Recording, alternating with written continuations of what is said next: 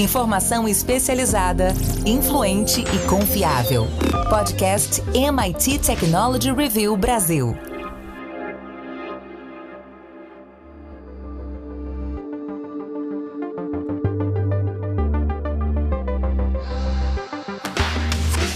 Olá, eu sou André Miceli e esse é mais um podcast da MIT Technology Review Brasil. Hoje eu, Rafael Coimbra e Carlos Aros vamos falar sobre a internet. Se ela funciona por meio de um código open source, quem é que paga para consertá-la? Como sempre, antes de começar, eu quero lembrar que esse podcast é oferecido pelo SAIS e pela Salesforce.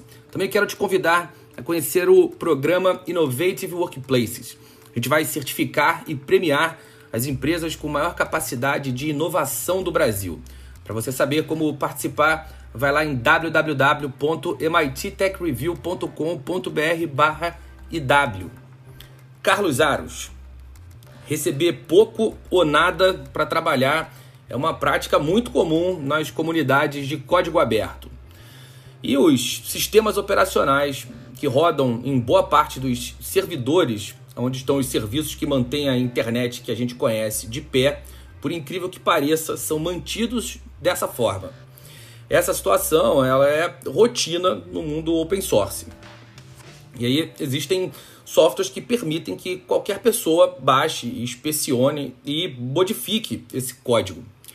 E é uma noção que de décadas que se tornou crítica para o funcionamento da internet inteira. Quando dá certo, é tudo muito bonito. Quando dá errado, é um, um, um perigo de um alcance potencial monstruoso. E a economia do mundo agora se baseia nesse sistema que é aparentemente frágil. Quem ajuda a manter tudo isso de pé, Carlos Aros? Pois é, né? No fim, it's all about money. Porque alguém tem que financiar a construção ou a manutenção desse grande ecossistema chamado internet. E a gente assiste uh, a diversos grupos promovendo trabalhos incríveis, desenvolvendo uh, produtos, desenvolvendo softwares que são usados amplamente. E aí é importante a gente dizer: muitas vezes as pessoas não dimensionam a importância desses projetos de código aberto, porque a gente acaba não vendo como produto final isso ser entregue para o consumidor. A gente acaba comprando as grandes marcas, os selos que estampam lá na frente o, o produto final, mas que são baseados muitas vezes é, nessas estruturas que foram criadas por esses grupos, que às vezes nascem é, da organização de desenvolvedores que estão começando, é uma porta de entrada, sim, ainda que uma lógica tacanha de mercado, mas é uma porta de entrada para muitos desenvolvedores que estão criando portfólio e abrem espaço no mercado trabalhando nesses projetos, e a gente não reconhece isso. E aí, claro, a gente acaba mirando as grandes organizações que se beneficiam desse trabalho da comunidade de código aberto, mas que não ajudam a alimentar esse ecossistema com financiamento. No fundo, a gente está dizendo o seguinte: o lucro chega, o resultado aparece para essas organizações, para todas as organizações. A gente vai colocar aqui, principalmente, claro, as big techs, mas toda a indústria utiliza essas plataformas e a gente não tem financiamento para manter esses projetos em pé. E isso está levando a uma situação é, que é das mais preocupantes do ponto de vista estrutural. Claro, você pode ter é, falhas no meio do caminho, mas do ponto de vista de segurança, em que muitas vezes uh, aqueles que são mal intencionados se aproveitam das brechas dentro dessa realidade e acabam criando problemas e explorando essas vulnerabilidades que não são, não são tratadas, não são é, observadas pelas comunidades por falta de braço. A reportagem da, da Technology Review americana que conta isso é, mostra que a jornada é incessante dos profissionais que trabalham nesse segmento. E claro, você trabalha horas e horas a fio, a qualidade do teu desempenho ela começa a cair. Então a gente tem um problema estrutural, que é o seguinte: alguém tem que pagar por esse financiamento. Como é que a gente reorganiza esse universo? Como é que a gente revê essa questão? E aí talvez é, a, a, o caminho para isso seja repensar a dinâmica dessa estrutura das comunidades de código aberto, porque se elas dão base para o desenvolvimento de todo o ecossistema, nada mais justo que o ecossistema também se organize para mantê-las funcionando. Né? É quando a gente pensa em financiar, pagar qualquer coisa relativa à tecnologia, é impossível não pensar na conta bancária das big techs. E aí, Rafa, eu quero te perguntar como você enxerga a participação delas nesse processo. Se por um lado elas têm muita grana, por outro, a influência delas nesse contexto pode ferir a ideia de uma internet livre. Qual é esse trade-off? É interessante, André, a gente entender que a internet não é uma coisa só. Eu sempre pergunto para as pessoas assim: quando dá um problema na sua internet, seja lá como você entenda esse sistema, para quem você liga? Onde é o call center da internet? Não tem, né? Você vai ligar ou para sua operadora que é a parte ali da superfície, da infraestrutura, dos dados. Pode ser um problema no browser, que é por onde você está acessando aquelas informações. Pode ser o, o servidor que está hospedando o site. Tem, tem a parte física, a parte de software. É uma cadeia de conexões que a gente não enxerga. A gente se acostumou a apertar um botão puff, e, como mágica, tudo aparece ali na nossa frente. Para é, fazer a conexão aqui com, a, com as big techs para se ter uma ideia, o sistema operacional Android, que é hoje o predominante nos smartphones, ele tem como origem Linux, que por sua vez é código aberto. Né? Quantas pessoas param para pensar que a origem do que você está provavelmente usando no seu smartphone agora tem essa origem livre e é feito por comunidades, por administradores. O Google entra com, com alguma coisa ali? Entra, ajuda. Mas o que a gente está questionando aqui é o tamanho do esforço que essas big techs fazem para manter a base operacional funcionando. A gente pode estender esse conceito de compartilhamento, de voluntários que trabalham para a Wikipedia. É outro exemplo que volta e meia a gente entra lá na Wikipedia, todo mundo em algum momento acessa para pegar alguma informação e tem ali o pessoal implorando doações, porque aquilo ali que existe há cerca de 20 anos é feito de forma colaborativa. Não é algo pago, você não paga pela Wikipedia, tá lá de graça. Quem trabalha para você? Quem trabalha ali são às vezes voluntários, mas tem uma infraestrutura que precisa ser mantida, tem dinheiro, como o Aros falou. E esse dinheiro é, a gente não quer pagar, a gente está num mundo cada vez menos é, favorável para quem quer cobrar por conteúdo, porque a oferta é tão grande de tudo que a gente fala, ah, se der problema aqui ou se eu não obtiver essa informação aqui, eu vou conseguir de outra forma. E a gente tem que parar para pensar no, no, no coletivo e, se possível, ajudar essas camadas que fazem, prestam esse serviço para todo mundo. Diante uh, dessa constatação que o, a comunidade open source é uma, uma comunidade viável, é, ela é, é, essa, essa constatação tem a ver com os ganhos individuais que os desenvolvedores têm. É aquela história que eu recorrentemente falo sobre o amor, dinheiro e glória. Uh, as pessoas se engajam nessas causas ou porque elas gostam efetivamente, porque elas têm um sentimento pela causa porque elas têm um, um, benefício, alguém paga por isso, é essa história que a gente está discutindo aqui, ou tem amor, ou tem dinheiro, ou tem status. Elas vão se destacar da sua comunidade e a partir desse destaque tem algum outro tipo de, de benefício. No Wikipedia a gente vê uma série de editores, revisores, existe uma hierarquia desenhada e você vai subindo nessa hierarquia à medida que você vai contribuindo. A matéria que o Aros mencionou, da Technology Review americana, que conta essa história do, da manutenção do código da internet, ela fala sobre alguns desenvolvedores é, que têm um ganho financeiro posterior, que usam esse, essa manutenção do código da internet como uma etapa para ganhar notoriedade e depois vai para o mercado contando essa história mas vai para o mercado de uma maneira muito mais valorizada. Aros, você vê esse, esse processo de transição como um processo suficiente?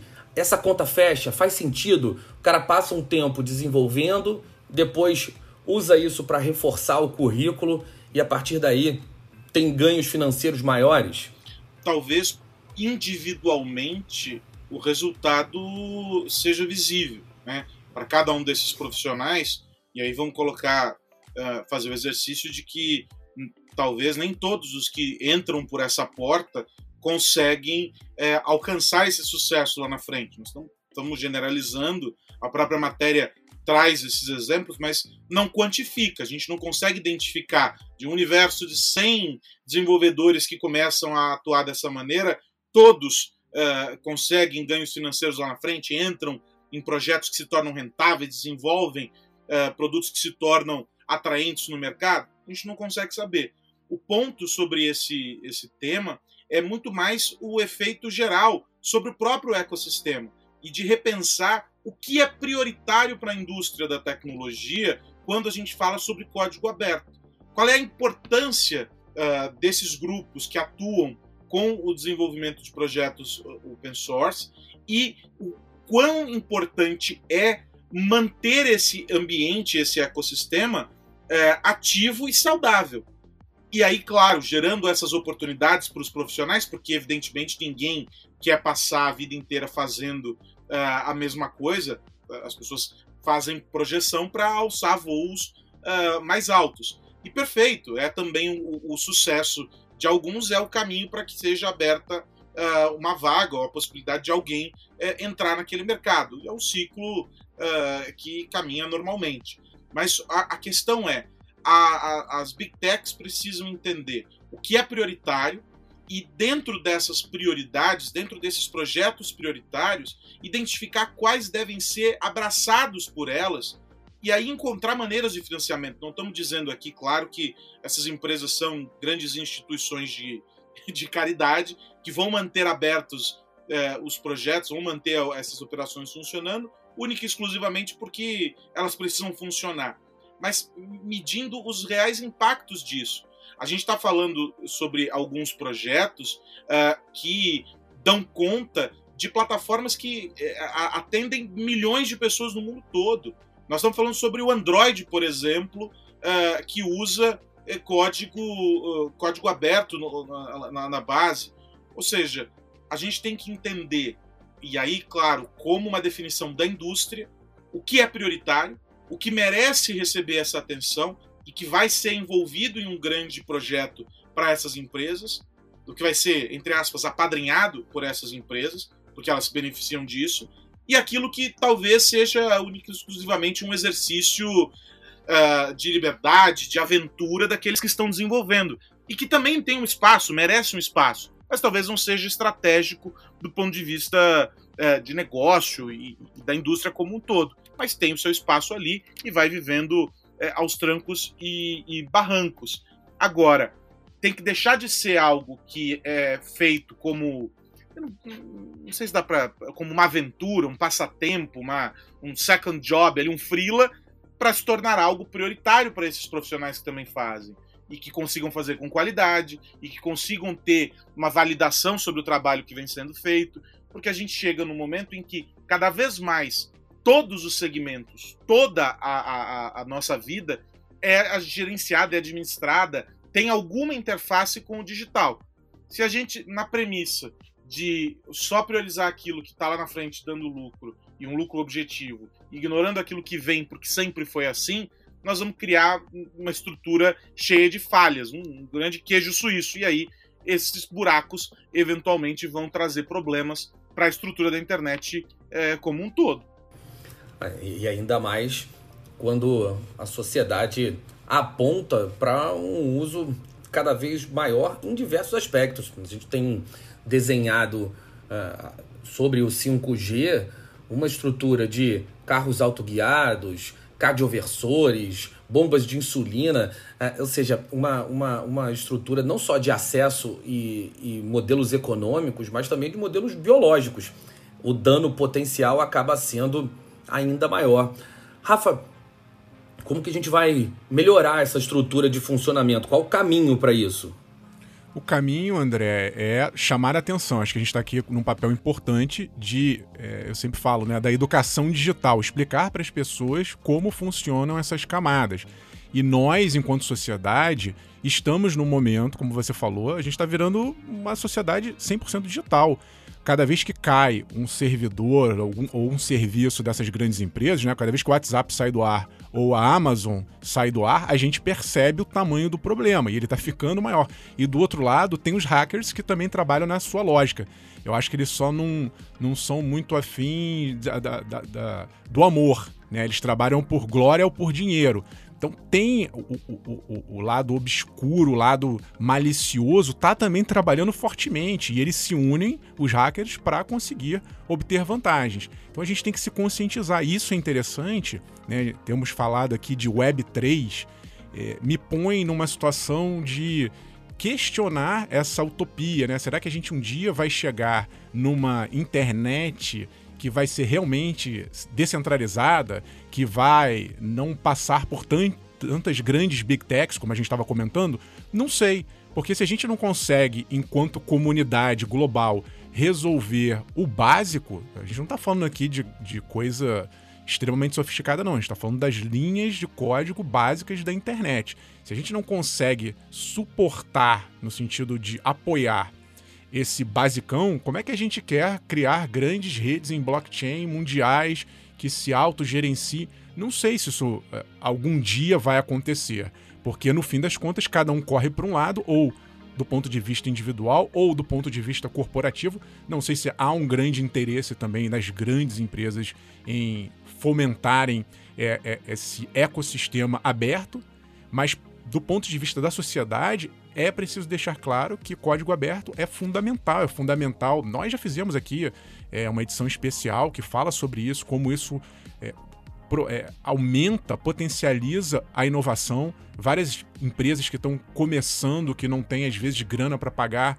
um, um, sistema proprietário, vão ali obtendo códigos dentro da comunidade. Com isso, elas conseguem crescer, criar de uma maneira é, mais abundante se não, se não tivessem essa oportunidade, elas não conseguiriam. Então a gente tem que tomar consciência. Eu acho que é, é o máximo que a gente pode fazer, porque cobrar, infelizmente, é, as pessoas estão numa situação financeira difícil, não querem pagar por isso e acho que não pagarão. É, temos que criar alguma maneira via grandes empresas. Eu acho que o caminho é mais porque tem quem está com grana sobrando, e as big techs têm grana sobrando, do que os simples mortais que usam, mas se a gente puder apoiar, falar, já é uma grande ajuda. É por aí. Eu também entendo que o mercado corporativo precisa dar esse suporte, eventualmente é, um, um, consórcio, governos, a, a, sem, sem dúvida nenhuma, a, pagar na ponta não, não, não é a solução. Bom, a gente falou de, dos, dos riscos potenciais para segurança de uma internet de código aberto, da falta de manutenção, hoje volta o nosso momento de segurança digital, que é oferecido pela Embratel. Vamos lá. Momento Segurança Digital, apresentado por Embratel. Habilite sua empresa para o próximo nível.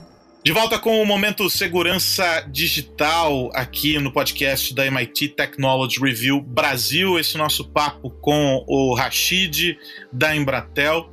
Muitas informações importantes, insights para você que é gestor, para você que está à frente é, do negócio ou que atua é, no segmento de tecnologia e quer mostrar para o tomador de decisão o que está acontecendo e por que, que ele precisa olhar para a segurança, porque essa é uma, uma dor importante dentro das empresas e que pode ser resolvida.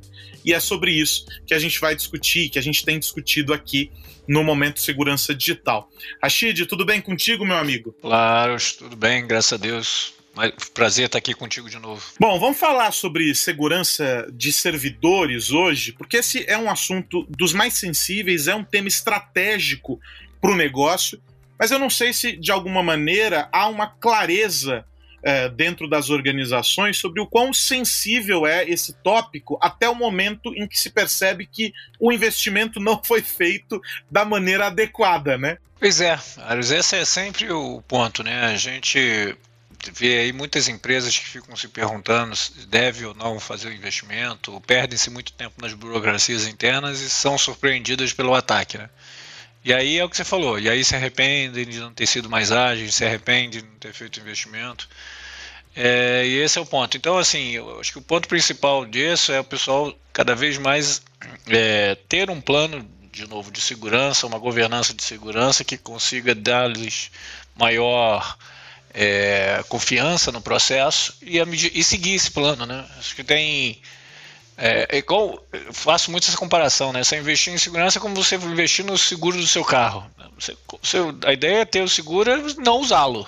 Mas se você algum dia tiver algum problema com o seu carro, seja um acidente, seja que seja foi furtado, você tem ali um seguro que te deixa mais tranquilo. O investimento de segurança passa muito por aí, né? Você faz, o objetivo de não usá-lo, mas se precisar usá-lo, ele está ali e tem que ser, e tem que ser feito. Agora, Rashid, no caso do, de servidores hoje para as empresas, há um, um, um, número diferente de modelos estabelecidos para esse tipo de serviço. Ou seja, você tem ali algumas empresas que ainda têm uma infraestrutura física, outras que já adotam um modelo em nuvem, ou seja, você tem cada um operando num, num tipo de, de situação. Esse é um desafio que exige o quê, né? Esse contexto exige que tipo de preparação para a empresa na hora de levar em conta a segurança do servidor? Então, aí nessa parte, isso que você comentou também é totalmente verdade, né? Cada uma opta por fazer o investimento de uma forma, alguns no modelo on-premise, outros no modelo nuvem, alguns no modelo híbrido. Então, o, o, principal ponto aí é você avaliar bem a aplicação, a, o que você está colocando ali, né? O que é, talvez para para um tipo de, de serviço, usar o ambiente em nuvem faça muito mais sentido do que o on-premise. Por quê? Porque você precisa, talvez precise escalar aquilo rapidamente, coisa que você não vai poder ter, nem vai fazer um investimento tendo máquina ali sobrando. Existem outros que a aplicação pode ser tão crítica para o teu negócio que você opte por tê-lo é, isso on-premise. Ou seja, isso vai muito da, da, da política, né, como eu disse no, na resposta anterior, é, definida pela empresa e, e, você trabalhar muito bem isso no melhor modelo possível. Né? Tem as questões de investimento, tem a questão do negócio, ou seja, são algumas variáveis que talvez não são só técnicas que precisam ser avaliadas nesse momento. Eu sempre opto e, e dou essa dica para meus clientes de fazer essa avaliação e tentar trabalhar com modelo híbrido. Acho que o modelo híbrido, para mim, é o, é, o, é o melhor nesses casos. Então, eu acho que a dica aqui é a seguinte, né? O mais importante é fazer essa análise, não considerando só é, servidores, claro, eles fazem parte do pacote, mas olhando o todo. E aí, se você, dentro da tua empresa, não consegue fazer essa avaliação sozinho, o melhor é procurar um parceiro que vá conseguir te dar essa visão global, te dar esse contexto. Esse é o papel da Embratel, por exemplo, é, em, em, trazer essa visão analítica, fazer essa, essa análise olhando cada etapa do processo trouxe aqui o servidor hoje como exemplo do, do para o nosso papo, mas a segurança ela está em todas as pontas, né? Em todas as frentes é, da infra da empresa, né, Rashid? É, é isso mesmo, Aro, você pegou o ponto, exatamente. A gente, nós aqui na Embratel assessoramos muito os nossos clientes nesse aspecto não são os clientes não necessariamente precisam ser especialistas em segurança, em hardware, em software para fazer esse tipo de análise. A gente pode apoiar com essa consultoria, sim. O importante é você ter esse planejamento e esse estudo no momento de iniciar o seu processo ali. Né? Isso sim é importante, é como você falou. Você tem que olhar o todo e não só o, uma coisa específica. Né? É isso, esse é o momento segurança digital aqui na MIT Technology Review Brasil. Rashid, um grande abraço e até a semana que vem, meu amigo. Obrigado, Aros, e até semana que vem. Bom, e você sabe, se o papo é sobre cibersegurança, você precisa com certeza habilitar a sua empresa para o próximo nível. E a Embratel pode te ajudar nisso. Então, acesse embratel.com.br e descubra como avançar para o próximo nível. Esse foi o nosso momento de segurança digital oferecido pela Embratel. O que mais você precisa saber? E agora é hora de virar a chave. Carlos Aros, qual a dica da semana? Vamos ficar de olho na evolução do mercado no que diz respeito à crise dos chips. Faltam chips, a gente já sabe, essa é uma questão uh, que vem sendo discutida amplamente, e aí agora, uh, com um distanciamento do tempo e a possibilidade de analisar toda essa questão, começam a sair uh, projeções, as análises, as consultorias observando todo esse cenário.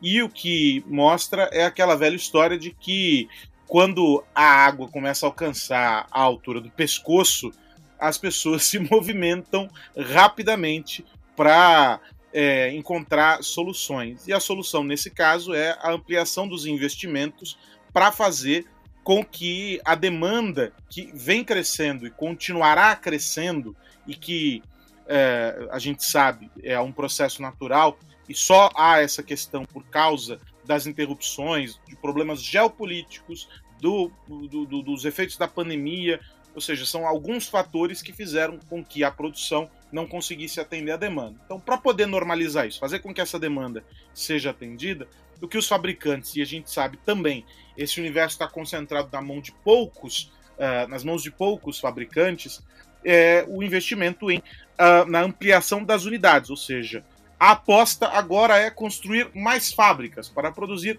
mais chips e aí garantir que vários setores, a gente está falando da indústria automotiva, a gente está falando dos eletrônicos, a gente está falando de um universo amplo que consome esses chips e que vão demandar ainda mais. O que a Deloitte diz é que até o final de 2022, a espera para que possam receber os chips vai ser aí em torno de 20 semanas, desde o começo, desde a encomenda até o recebimento, esse é o prazo para esperar, porque é o que a indústria consegue atender. A Deloitte também já entendeu, a partir das análises que tem feito, que os investimentos vão ser mais ou menos na casa é, de 60 bilhões de dólares em 2021, fechou 2021, e que esse valor deve aumentar ainda mais neste 2022. São pelo menos 29 novas fábricas construídas nesse período, 21, 22. E a distribuição vai ficar mais ou menos assim: China, Taiwan, Japão, Coreia do Sul, América do Norte, Europa, Oriente Médio e África.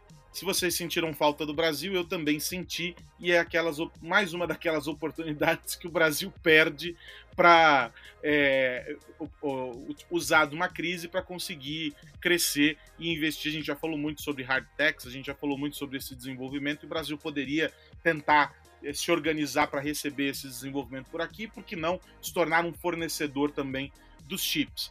E aí, a ideia, é, segundo os analistas da Deloitte, é que o resultado comece a aparecer no final de 2022, virando para 2023, com um crescimento da capacidade de produção a partir dessas 29 novas fábricas que se somam às fábricas que, que já existem da Intel, da TMSC e da Qualcomm, uh, a capacidade de crescimento fica na casa dos 36%. Mas ainda assim, evidentemente, muitos percalços pelo caminho, porque a gente tem um vai e vem da pandemia, a gente tem um, tensões políticas que acabam esbarrando no mundo uh, uh, da economia no, no caso do, da China com os Estados Unidos, a China uh, com a Europa, entre os próprios países asiáticos também, dificuldades, e aí tudo isso, claro, pode gerar problemas que tornem a situação mais delicada. Conversando esses dias com um, um, um jornalista especializado em, em, em carros, ele dizia assim para mim, Aros, os vendedores nas concessionárias se tornaram, de, se tornaram mais ou menos os vendedores de catálogo de Tupperware. Eles mostram fotos dos carros, eles mostram detalhes dando zoom na imagem, mandam PDFs para os clientes, porque sequer muitas vezes no showroom da concessionária tem carro para entregar. E às vezes está tudo montado, mas não tem como fazer a parte eletrônica do veículo, porque não tem chip, as montadoras não conseguem entregar. Essa é a dimensão da questão. Tudo só para o final de 2022, mas pelo menos a construção civil vai faturar muito, porque 29 fábricas é um número considerável. É uma pena a gente perder mais uma vez é, essa oportunidade, ainda mais com o real desvalorizado. Né? Precisaria entender ali como resolver a questão dos insumos, mas daria para deitar e rolar de vender. É, sabe que a indústria automotiva tem montado lojas em shopping centers para poder vender nesse formato. Como os carros já não estão ali, é, algum, algumas concessionárias estão trabalhando é, com, com esse conceito, como uma, uma loja de, de viagem que vende um produto aspiracional, é, explica como vai ser, quando ele receber, mostra foto, vídeo, mas não tem o produto ali, ali na hora. É uma mudança importante no, no modelo comercial, mas que não tem outra alternativa. A, o ciclo de produção é tão longo que eles precisam aumentar a capilaridade para compensar a falta do produto. Rafa Coimbra, sua vez. Tô de olho, André, em quem serão os novos milionários ou bilionários do YouTube. Esses dias saiu uma lista de quem mais faturou no ano passado, e aí incluindo não só as visualizações, mas as parcerias com as marcas. A gente tem visto um crescimento muito grande dos influenciadores digitais. E em primeiro lugar apareceu o Mr. Beast, que é um cara que faz desafio, pegadinha. Isso já me chamou a atenção. Ele tem 23 anos, já está aí multimilionário. Tem muita gente ali nessa lista, nos 10 primeiros, que faz transmissão de jogos, e me chamou a atenção o sexto e o sétimo lugares, que são duas crianças que simplesmente abrem brinquedos. Para quem é, tem filho pequeno, conhece criança, sabe que muitas pessoas, né, muitas crianças vão atrás desses vídeos, eles ficam ali abrindo o brinquedo e fazendo avaliações dos brinquedos de uma forma muito simples, muito lúdica e estão faturando muita grana. E aí é interessante porque durante a pandemia, os grandes estúdios, né, a indústria do cinema, muita gente precisou parar as suas produções por conta do risco da Covid, das, das equipes e dos atores, mas quem é youtuber, geralmente que faz vídeo em casa, ou pelo menos num, num local mais isolado, acabou se dando bem. Isso facilitou os youtubers, teve um crescimento muito grande. Ao mesmo tempo, a gente começa a notar que as produções, mesmo que entre aspas caseiras, estão ficando cada vez mais sofisticadas. Então, entrar nesse universo, se a gente for olhar esse ranking nos últimos anos, ele segue extremamente concentrado. Mudam-se ali as posições, mas os youtubers são quase sempre os mesmos. Quem são esses youtubers? Pessoas que geralmente falam inglês, o inglês ainda é uma língua predominante nesse mundo, e pessoas brancas. Falta representatividade nesse ranking dos influenciadores é, que estão faturando mais, né? É, é lógico, a, a, ideia aqui não é que a pessoa ganhe dinheiro, mas isso é um indicador de que esses vídeos são extremamente populares e as marcas, por sua vez, buscam essas pessoas influentes. Tá na hora da gente dar uma diversificada, uma sacudida, mas o fato é que o Mr. Beast continua aí, foi o líder esse ano, com 23 anos, ganhando uma grana forte no YouTube. É isso, meus amigos. Bom, antes de ir, eu quero lembrar que esse podcast é um oferecimento do SAIS e da Salesforce. E lembrar que sua empresa pode estar entre as Innovative Workplaces. Vai lá em www.mittechreview.com.br barra IW.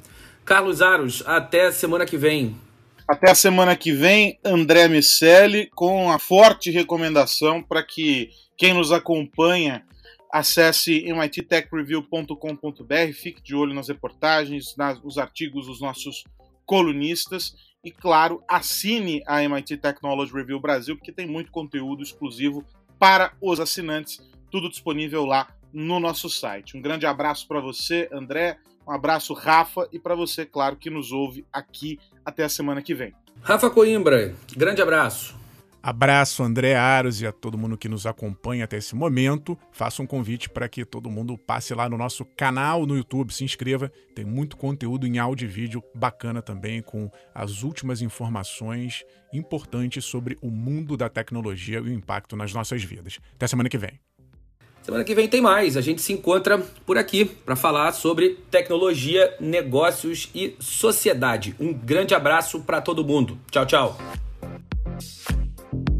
Você ouviu o podcast MIT Technology Review Brasil, apresentado por Tech Institute.